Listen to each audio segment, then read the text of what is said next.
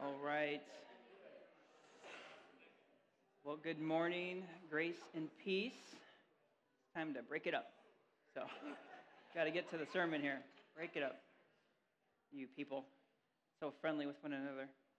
So, good morning and grace and peace uh, to you on the second Sunday of the Advent season. Isn't Advent just the best time of the season, right? I don't know. Maybe, maybe not. I don't know.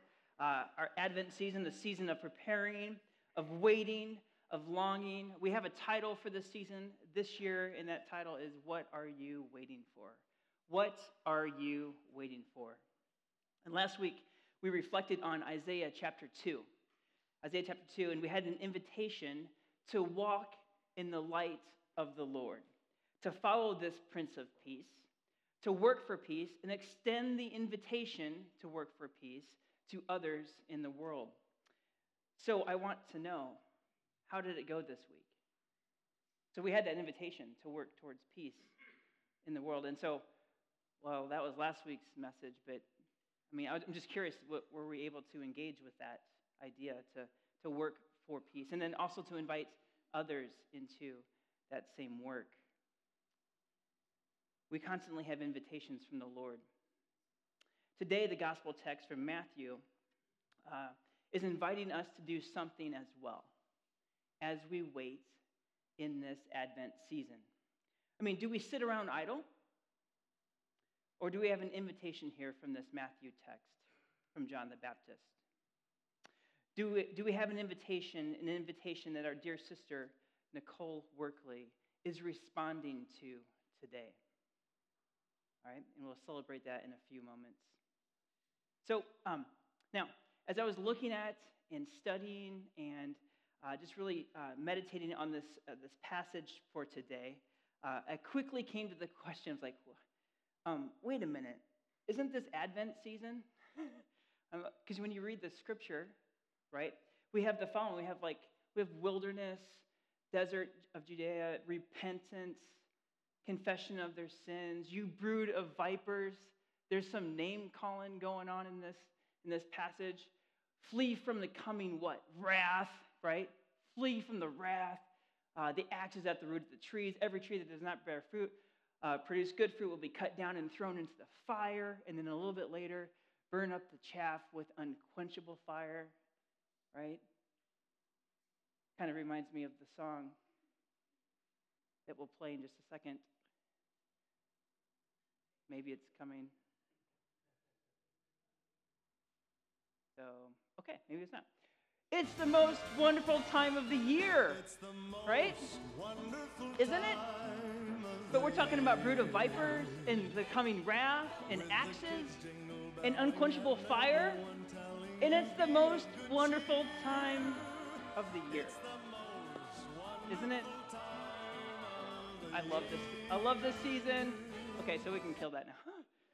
Right? It just doesn't seem to match up. Can I get an amen? All right. All right. It does not match up. Uh, where is sweet baby Jesus? All right. Is it, is it lying or laying in a major? How do you say it? Is it laying or lying? Jesus isn't a liar. So, laying in a manger. Where is the bright, shining, shining star to guide us?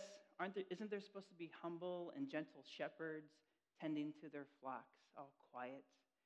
Where are the wise men bringing their gifts, right? That's the season, right? This is the Christmas season. It seems to be a little bit disconnected from Advent. It looks like, it appears so. This passage from Matthew 3 seems to be a bit misplaced, and I would even say a bit over the top, okay? Um, a bit much, honestly. Like, John, easy. Maybe some decaf would work, okay? Don't, all right? John is preaching in the wilderness, and he holds nothing back. He holds nothing back in this text, right? Nothing back. Um, it's a strong, unfiltered, um, a, a kind of in your face sort of message or sermon. John shows up and he tells people how it is. He just, this is how it is. He even calls some of them names, right? He told the truth, even if that truth was going to be painful for those coming to hear the message. It sounds like an Enneagram 8 if I've ever seen one, right? All right? this challenger, this really getting in your face kind of thing. Yet, the message is repent, for the kingdom of heaven has come near. Repent, for the kingdom of heaven has come near. And then what does the text tell us? People actually come. They come to him in the, in the wilderness, in the desert. They come and they repent and they confess of their sins and they receive baptism. They receive baptism. And we find later in the story that Jesus himself is also baptized at this time. So people show up to this very strong message from this wild, clothed in camel hair, eating locust and honey, probably hasn't showered or shaved in like months, right? And people show up. People show up to this strong message Repent, for the kingdom of heaven has come near. People show up to the message. They show up, they witness the kingdom of heaven. Believe me, I don't know about you, but I would love, love, love, right? Just to skip this gospel passage in this season of Advent. I would love to skip it. Let's just, like, you know, let's just go do some shopping. Who's in? All right? Have we baked uh, Christmas cookies yet? Maybe we can just go bake cook- cookies downstairs right now. Let's go. Maybe we could watch Miracle on 34th Street for the 34th time. I don't, you know, uh, uh, decorate the house. We could do that.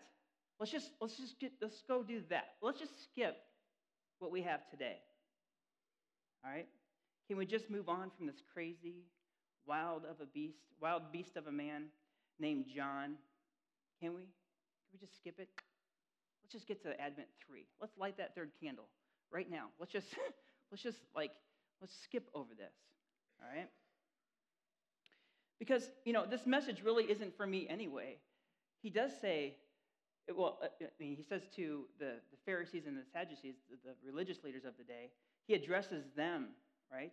Well, this, this message is for others to engage. Uh, I'm a little busy right now. I mean, does anyone else um, experience at least a hint of discomfort with this gospel good news reading this morning? It seems like it would be a wonderful Lenten text. You know, when we were getting prepared for Jesus' death on the cross, it seems like it would be a good Lenten. Repent, repent.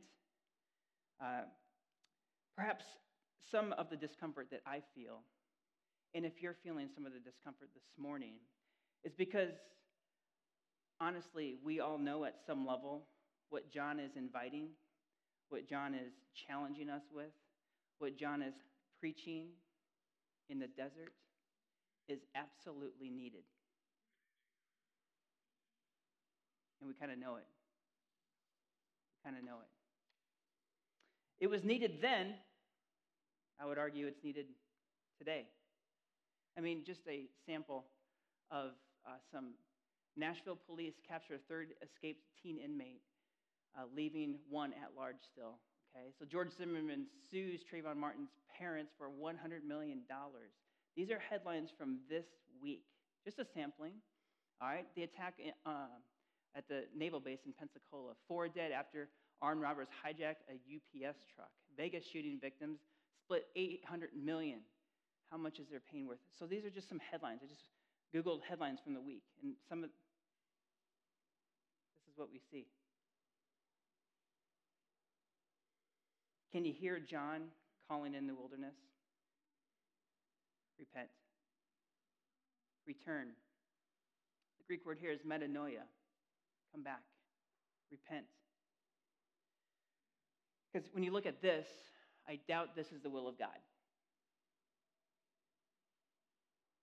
This ain't it. This is not the will of God. Um, and that's out there, sort of the headlines, that's out there. And we know, and we know what, uh, what John brings to us this morning is also true in here as well. It's true out there, but if we're all honest, I think it's true in here as well. Do our own lives reflect the will of God? There are sinful and broken places out there, yet there are sinful and broken places within as well.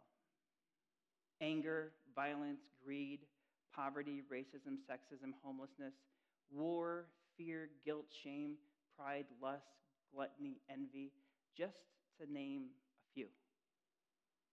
Just to name a few.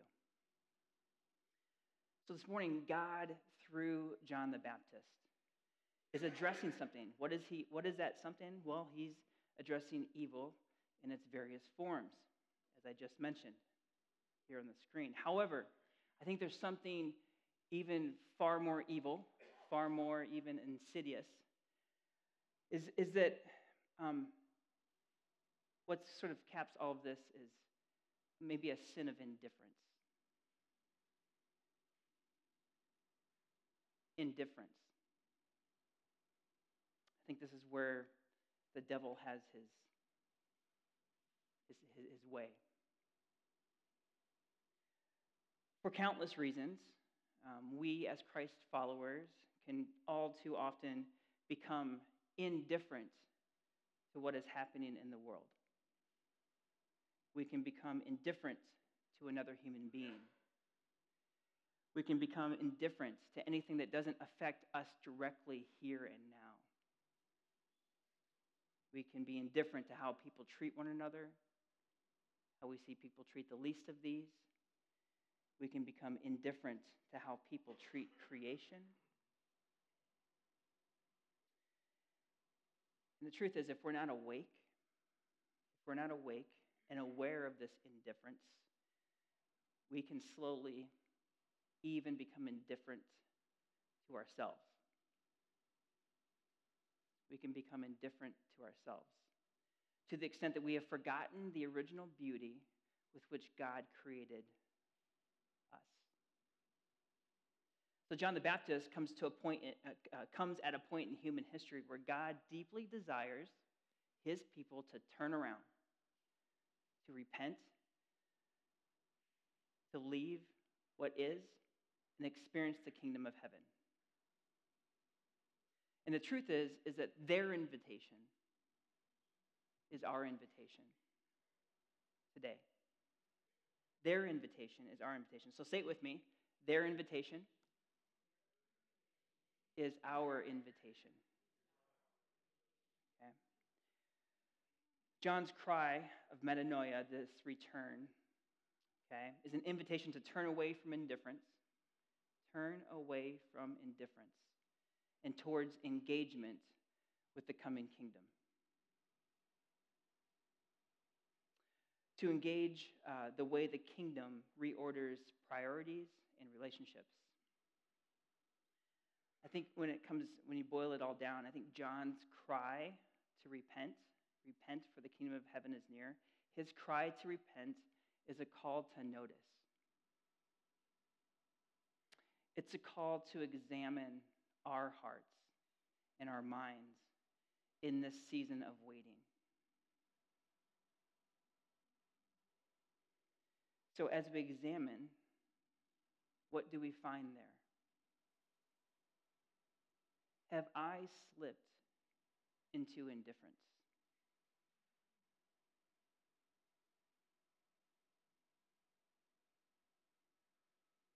Have I slipped into indifference to the world?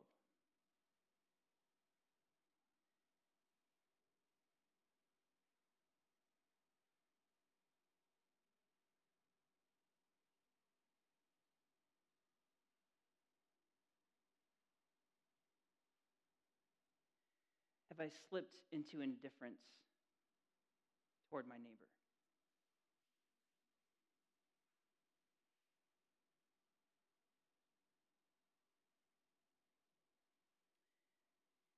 Have I slipped into indifference towards myself?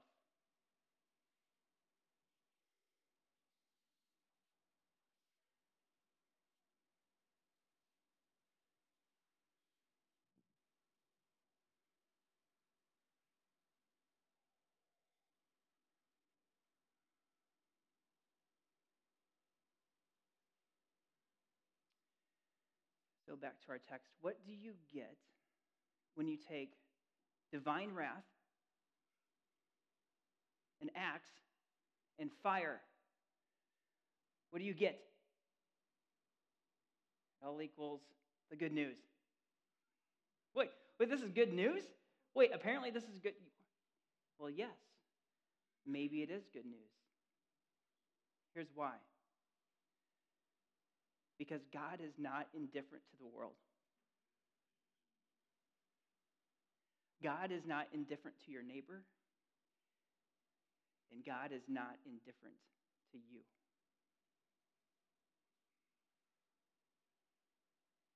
God loves his kids. God loves creation enough to get angry. This is an excuse I use when I get angry at my kids. right? I'm angry because I care. Anyone?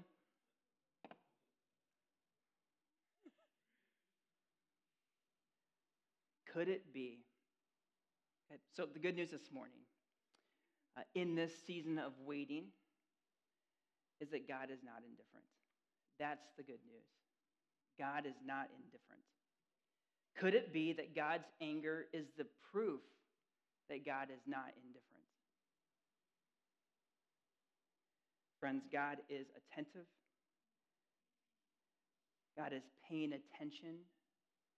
God is present to this world. God is present to our lives as well.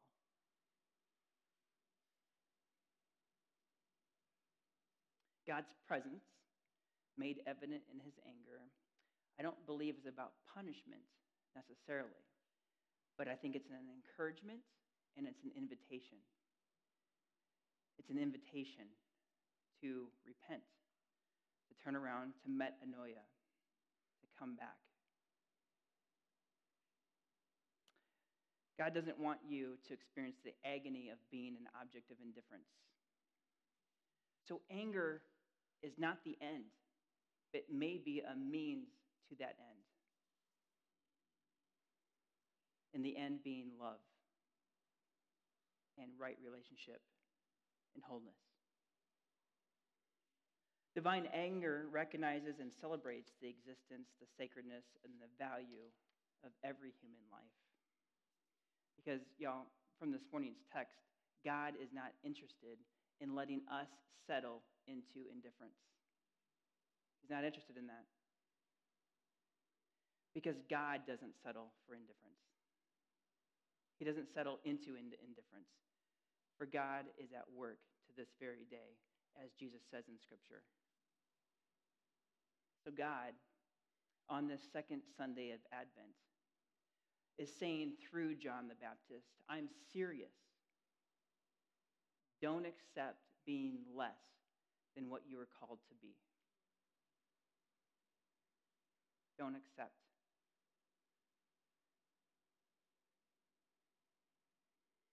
So, wrath, fire, and axes are not about destruction and punishment per se, but maybe more about life, love, and relationship. The unquenchable fire that God speaks of here, the unquenchable fire of God's love burns away indifference. The healing axe of God, axe, A-X, axe of God, cuts away indifference. The wrath of God reminds us that God cares and that we matter to Him. This invitation to repentance um, is not a belief that we must be holy, make good decisions, stay on the straight and narrow, in order that the kingdom of heaven comes. It's not like we do this and then the kingdom comes. No. In fact, I think the opposite is true. John the Baptist says, Repent, for the kingdom of heaven has come near. Has come near. Past tense. Did you hear that? So, kingdom of heaven has already come near. Repentance is not what makes the kingdom arrive, it's how we show up to the kingdom that is already here. It's how we show up to the kingdom. Repentance is a response to, not a precondition of, the, the coming kingdom. It's a response, not a condition.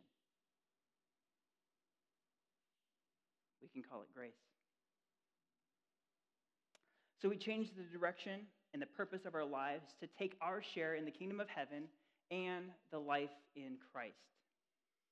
The great fun of this passage is that everything is happening sort of all at once. There's, uh, and then over and over again, there's, uh, you know, first John commands the people to repent and tells them to do it repeatedly as you look at the repent, repent, repent.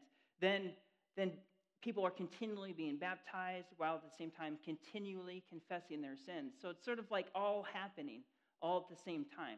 Okay, if you were directing the play, you're like, no, this has to have a sequential thing. And it appears from the text that it's all repentance, confession of sin, and baptism is all one. It's all happening at the same time. And it's an ongoing kind of thing. Um, so does this mean that we always, like every day, we should just baptize, uh, be rebaptized every day? Well, maybe your shower is your rebaptizing every day. Maybe that could be stand in for that. So this baptism of water, I think um, the baptism of fire does happen again and again, um, and uh, so at least for John, baptism is connected with repentance. Is what we can come to. So God calls us to repent, to pay attention, and embrace the Lord's vision for a new creation. And to embrace the Lord's vision for our lives as well. And this is what Nicole is doing here this morning in her baptism. Joining with the saints of Metamora Mennonite Church as we journey together in this work of peace. So we are excited for, um, for Nicole and uh, her being baptized uh, here this morning. And we have a number of people who are going to um, participate in this, this liturgy of baptism. So, um, but the invitation, their invitation is our invitation, even though it doesn't seem to fit in this Advent season. Don't skip over this text. We have an invitation to consider in what ways we have settled and where we have indifference in our lives. So, um, so that's that's what we to what we're to um, wrestle with. And as we move forward, we'll uh, start with our baptism. And so, uh, Kristen, if you can come forward and